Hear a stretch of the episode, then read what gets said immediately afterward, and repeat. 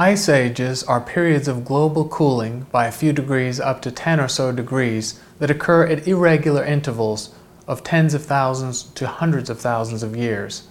The causes of ice ages are complex, but over the past few million years, there's good evidence that variations in the Earth's orbit has contributed to the cause of ice ages, in particular the Earth's tilt on its axis, which has varied from 22 to 25 degrees, influenced primarily by Jupiter. Other influences in the Ice Age could be the geomagnetic reversals that occur every few hundred thousand years in the Earth's core, which are also influenced by orbital dynamics.